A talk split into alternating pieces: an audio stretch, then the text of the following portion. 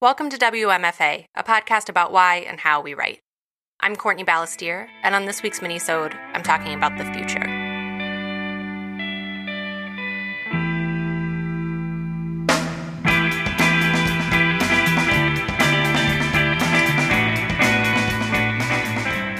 The past couple weeks for me have been about realizing that behaviors I thought were keeping me safe are not keeping me safe. They're keeping me back. Hello, Scorpio season. The most salient example of this has been around my finances, the way I managed them to feel a sense of security that was actually A, not really keeping me that secure, and B, making me more insecure little by little. Once I saw it, it was so clear because money is a tangible concept black, red, debt, asset. The concreteness of this helped make the same behaviors with my writing clearer too. Now, at this point, there are a lot of ideas that this minisode could be about safety, self sabotage, but I think the big one, the one that I keep framing my behaviors in the context of, is the future. Goals are easy, right? We all have them.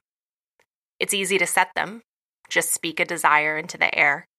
And then it's easy to believe, because we've set them, that we are working toward them, even when we're not. Well, it's not that I'm not working toward my goals, creative and otherwise. I'm sure you're working toward yours too. It's more like I'm working toward them with weights tied to my legs, and I've only just really noticed the weights. And it's helpful because it explains why I'm so tired the weights, but also it doesn't explain how I untie them. It's like how you can have a crazy busy day yet find when it's over that nothing on your to do list can be crossed off, or how you can pay against a debt for months and barely see it budge. Something that clicked for me recently is feeling anger about debt, about how much it costs, the energy and resources it wastes, and feeling the anger actually made me really happy. It felt like a breakthrough. That's what I mean about the future. Because that anger is on behalf of my future self, of everything she wants, of who she wants to be. Before, I hadn't been thinking of her, because I hadn't really believed that she could be any better off than I've been until now. And so I'd been punishing my future self, diluting my progress toward her becoming. This is even more true in my creative practice, by the way. It's just a little harder to quantify because it's mostly in terms of things that I don't do. Word counts I don't reach, commitments to myself I don't keep. But I think you know what I mean that stuckness of short term relief, a skipped morning writing session, an impulse purchase, the starvation of long term success. We hear often about the importance of visualizing our goals achieved, of behaving as if we've already accomplished them.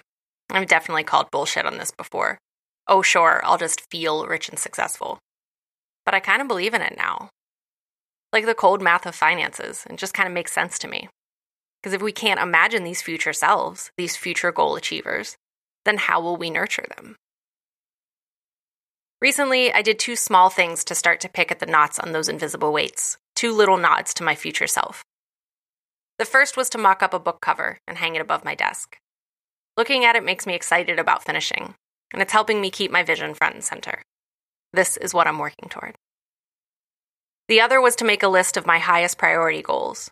There are only three. Number one is to finish my novel. I tacked this piece of paper up above my desk too, right in my eyeline.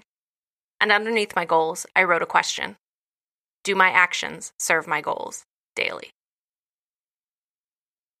To get a written copy of this minisode and a themed prompt, Join my Patreon community at patreon.com slash WMFA podcast. Does this topic resonate with your writing practice? Tell me what you're thinking about at hello at WMFApodcast.com or 347 685 4836.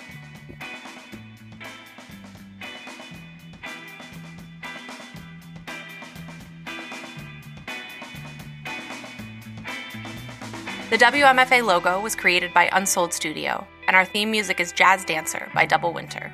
Find them at doublewinter.bandcamp.com. WMFA is made in Pittsburgh by Courtney Balestier, LLC. All rights reserved.